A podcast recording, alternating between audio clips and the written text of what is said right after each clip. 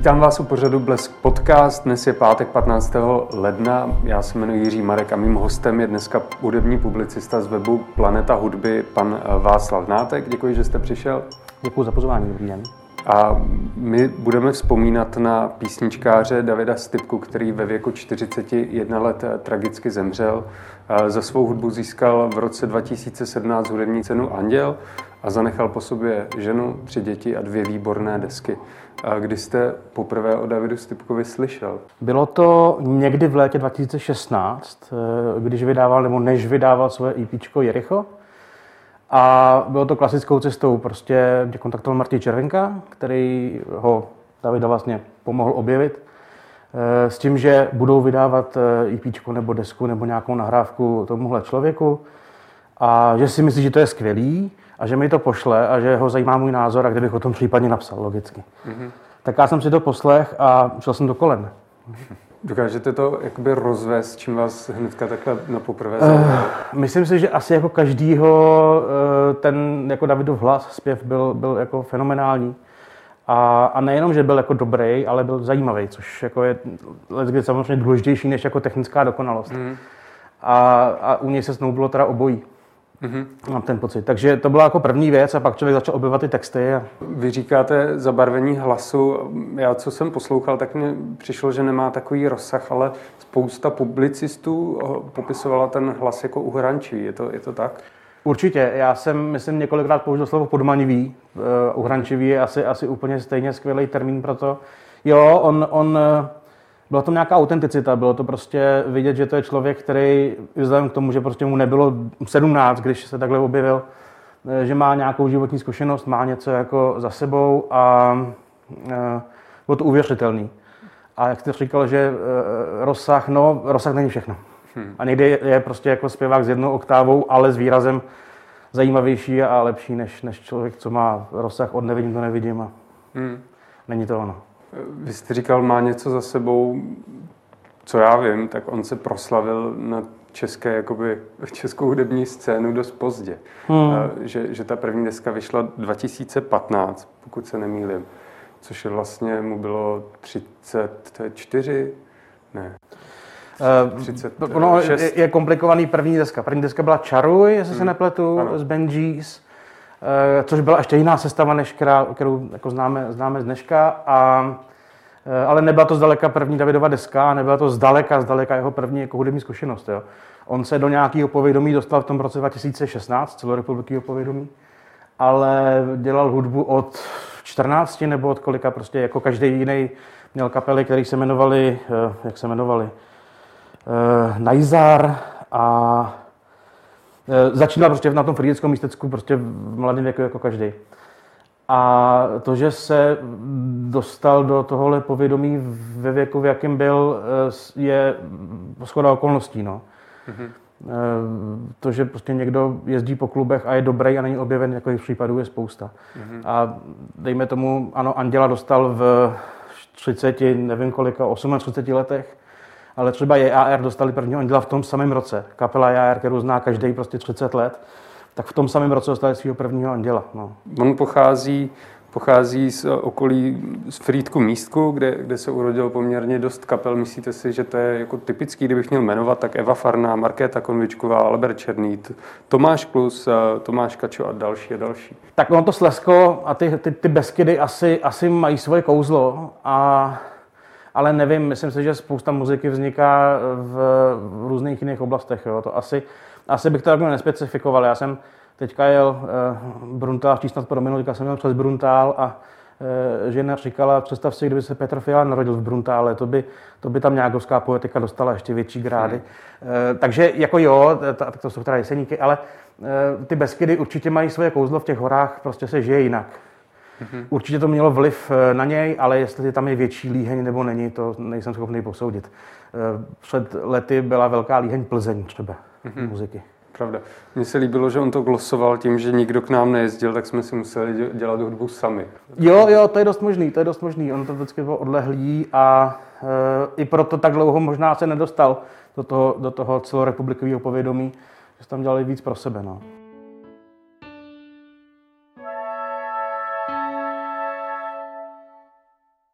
Dokážete tu jeho hudbu přirovnat k nějakým jako jiným interpretům na české scéně? To je hrozně komplikovaná otázka. I takový to šlezení do žánru je vždycky hmm. složitý. Já uh, chápu, že to je potřeba někde v prodejně CDček a tak a u hudebních cen.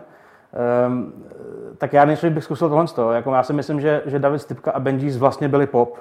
Mm-hmm. Uh, v tom nejlepším slova smyslu. Jo? Možná pop rock, což ale působí často pejorativně, ale, ale jo, oni byli prostě kytarovej, tvrdší, nebo takový jako um, ostřejší pop. Ale byl to pop, byl to mainstream, uh, bylo to přístupný lidem úplně běžně. Na, na to, jak ty texty byly vlastně básnicky hluboký. Tak tak. A to přirovnávání, to mám ještě méně rád. Uh, kdo je český David Bowie nebo takovéhle věci, ale teď v těch posledních pár dnech po té smutné události jsem od víc lidí slyšel srovnání s Richardem Müllerem, že to byl zpěvák formátu Richarda Müllera, mm-hmm. jo, čili ne, ne český nebo teda slezský Richard Müller, ale člověk, který svou, svým charizmatem a, a tak jako vlastně připomíná David, eh, Richarda Müllera eh, do, nebo, nebo ve stylu, že od Richarda Müllera tady nikdo takový jako nebyl. Což je, je subjektivní, ale že to je charakter typu Richarda Müllera, pod to bych se asi podepsal. Hmm. Co se týče těch jeho textů, dokážete vysvětlit, čím se nastíní? On často mluví o válce, o lásce, o nějakém jakoby boji. No, už jsme to naťukli, že ty texty jdou jako hodně do hloubky, což je jako, jako hrozně důležitý první aspekt, že to není žádný jaký to popíkový klouzání po povrchu. A my jsme se teda neznali nějak extra blízce, znali jsme se, jako, troufám si ho považovat za kamaráda, ale myslím si, že měl dost démonů různých životních a že se to v těch písních jako podepisovalo.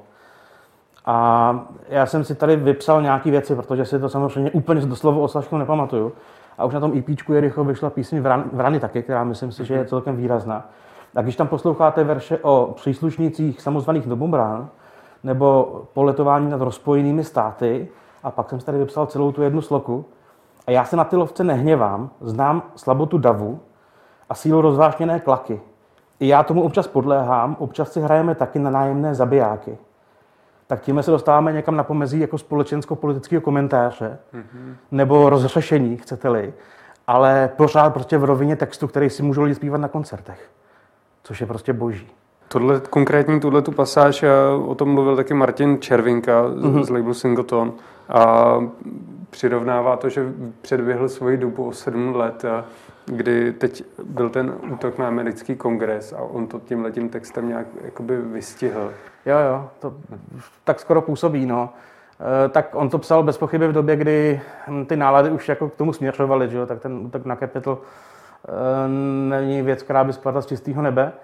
A, a David, protože to bez pochyby byl jako citlivý, citlivý člověk, tak ty nálady asi vnímal víc než prostě lidi, kteří tak nějak jako fungují a, a, a proplouvají životem. E, čili myslím si, že jo, myslím si, že v tom byla i taky jeho síla, že prostě dokázal, dokázal najít prostě jiný odstíny života, než, než prostě mnozí obyčejní mm-hmm. smrtelníci. Dokážete jako hudební publicista říct, jak se vyvinuly, jak se liší ty dvě jeho desky Čaruj a Na boji? Já už jsem to zmínil, že Čaruj vlastně nahrávala jiná sestava, kde pokud se nepletu, kromě Matěje Drabiny, bubeníka, který s ním je od začátku, jsou úplně jiní muzikanti. Takže to je jako první, jako asi důležitá věc. A druhá důležitá věc, že do toho vstoupil Martin Červenka, respektive Martin Ledvina, jako, jako hudební producent. A ty písničky nějak jako dotvarovával dál. Myslím si, že na Čaru je píseň osudová, která, kterou do dneška jako, he, chtěl jsem říct, hrajou Bandjeez, hráli Bandjeez, nebo nevím, jak budou pokračovat, ale do dneška určitě hráli. Takže je to srovnání i celkem jako, celkem, jako reálný, jo. Že je ten pár dalších věcí, který, který, který jako zůstaly v tom repertoáru. Čili se dá jako srovnávat, že ta deska byla, dejme tomu, jazzrocková Čaruj, mm-hmm. když zůstaneme u nějakých škatulek popisných a Neboj s tím fascinujícím názvem s malým N a tečkou na konci, což se vždycky třeba do rovin hrozně blbě psalo. A David na tom samozřejmě jako každý umělec jakoby trval, aby se to psalo správně, ale protože byl jako hrozně slušnej a všechno, tak na tom nikdy netrval nějak důrazně, což bylo jako zábavný. Tak ta deska je spíš jako rocková nebo popově rocková. Je tam určitý posun a ten posun je asi daný tím, že, že, ten, že ten Martin Ledvina to pomáhal cizelovat nějakým způsobem dál. Mm-hmm. Mně osobně taky přišlo, že tam jakýsi posun textově, že, že ta první deska Čaruj je přece jenom trošku jako optimistější, zatímco to Na boji je takový temnější, víc, víc intimní, bych řekl. Souhlasíte s tím? Asi jo, asi to tak může být. Ono to asi taky souvisí s nějakýma jako životníma etapama člověka, bez pochyby. Ty texty jako nevznikají, nevznikají ze vzduchoprázdna pravděpodobně. A jo, ta deska Na boji, nebo, nebo to EPčko Jericho, který vlastně šlo znamenalo, asi vznikala v době, a nejenom možná osobní Davidově, možná i ty celospolečenský, jak jsme se o tom bavili, kdy ty temnější jako odstíny vystoupily a vystoupily na povrch. Na druhou stranu, co se, když David chystal další desku, která je snad z větší části nahraná, pokud vím, tak už na koncertech z toho hráli nějaké písničky a říkal mi, si, že tam jsou nějaký jako veselější, ať si lidi zvykají, že Stypka nemusí být jenom ukňouraný, ucouraný a smutný. To mě docela překvapuje, proč, proč veselější? E, tak protože si myslím, že jedno, co, protože prostě život nosí i, nosí i veselější stránky a já si myslím, že on v sobě měl spoustu, spoustu jako radosti. Než mu diagnostikovali tu, tu strašnou rakovinu, tak za to uměl jako na těch večírcích hodně vzít. A byla s ním spousta srandy vždycky.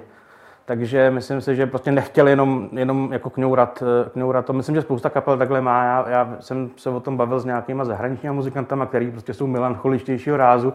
A taky říkali, no hele, my to nechceme jako celý turné jenom proplakat, jo, taky hmm. tam chceme dát nějaké jako zábavnější, zábavnější kousky.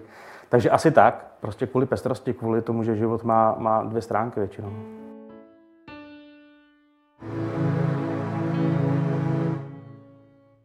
Dokázal byste říct, které jeho skladby jsou pro široké publikum jako nejznámější? No já jsem se podíval na YouTube, který mají nejvíc přehrání, protože hmm. to je dneska asi, asi nejlepší metrika. Takže tam samozřejmě vede duet s Evou Farnou Dobré ráno milá, který má dvanáct milionů přehrání. Skoro dva miliony má píseň Kříž, která doprovázela film Úsměvy smutných mužů. A myslím si, že docela velký úhlas už na tom EPčku Jericho a potom i na koncertech měla Láska není. Mm-hmm.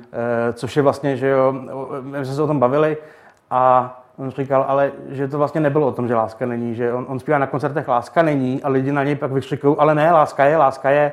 Takže jako by si lidi sami uvědomí, jak, jak, to, jak to funguje na světě. Teďka říkáte na koncertě, na něj lidi kři, křičili Láska je, jak, jak probíhaly ty koncerty, jaký byly? Skvělý byly, skvělý byly. Já jsem byl na několika, dokonce jsem párkrát udělal tu jako neprofesionální věc, že když na festivalu na hlavní stage hrála nějaká jako zahraniční hvězda a někde ve stanu byl David, tak jsem šel na Davida, aspoň, aspoň z části, protože mě to prostě lákalo víc. A lákalo mě to po každý znova. Ty koncerty byly skvělý. Když jsme se tady bavili o tom, co tu muziku dělalo takovou, jaká je, tak já jsem vlastně zapomněl nebo, nebo nezmínil, že on krom toho, že byl teda skvělej textář, skvělej skladatel, skvělej zpěvák, tak byl taky výborný kytarista. Mm-hmm. Což v té kombinaci jsem frontman, jsem jediná kytara v kapele a, a zpívám všechny písničky, moderuju koncerty a do toho si tam jako stříhám sóla, kde se mi zachce. A skvělý. Není úplně jako na trhu běžný, jo. To, to fakt není, není úplně automatický.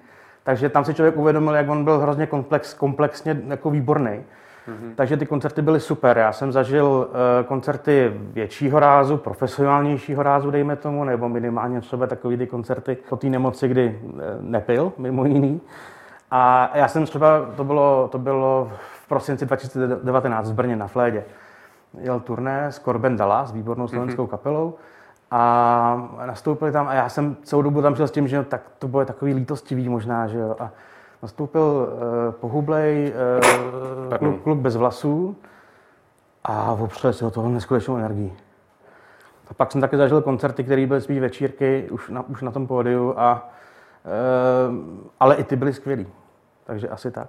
A vlastně ještě, jestli můžu, mě napadlo srovnání, eh, já vždycky rád mluvím o kapele Mirai, která je taky z Frýdku-Místku, a která e, taky má Anděla, jako objev roku e, získali. A já si vzpomínám, že když dostali toho Anděla v březnu dva tisíce sedmnáct, jestli se nepletu, e, tak e, jsem byl potom na jejich koncertě asi po půl roce a ten koncert byl úplně jako o třídu jinde oproti tomu podzimnímu. Fakt jako strašně na sobě zamakali a strašně jako, jako vylezli.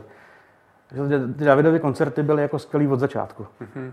Oni se vlastně nikam moc neposouvali, nevylepšovali, protože ono moc nebylo kam.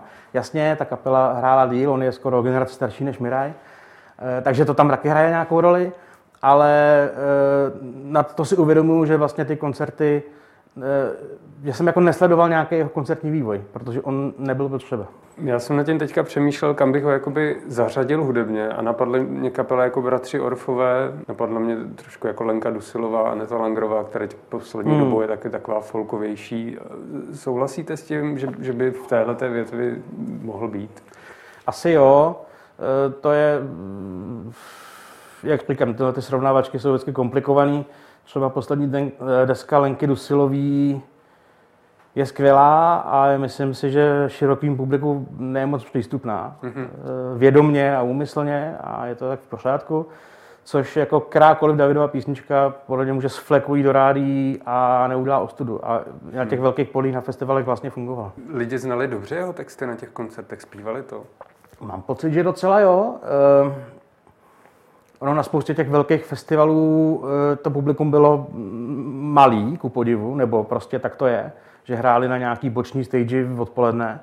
I proto jsem tam vždycky chodil to jako podpořit, rozhejbat. A, ale jo, myslím si, že si ty lidi zpívali, že ty, že on, že ty, ty lidi, si, kteří si na něj zašli, to znali.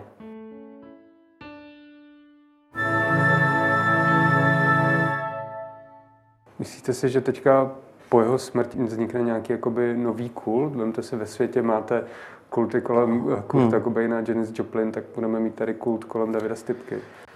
Jestli vznikne kult Davida Stypky, nevím. A hrozně nerad bych to jako nějak jako předpokládal. A vlastně nevím, jestli bych to chtěl. Já bych hrozně chtěl, aby ho lidi poslouchali, aby eh, eh, kluci z jeho kapely nějak fungovali dál, jak se rozhodnou, jestli budou fungovat oni sami jako dál, nebo, nebo co bude, to nevíme.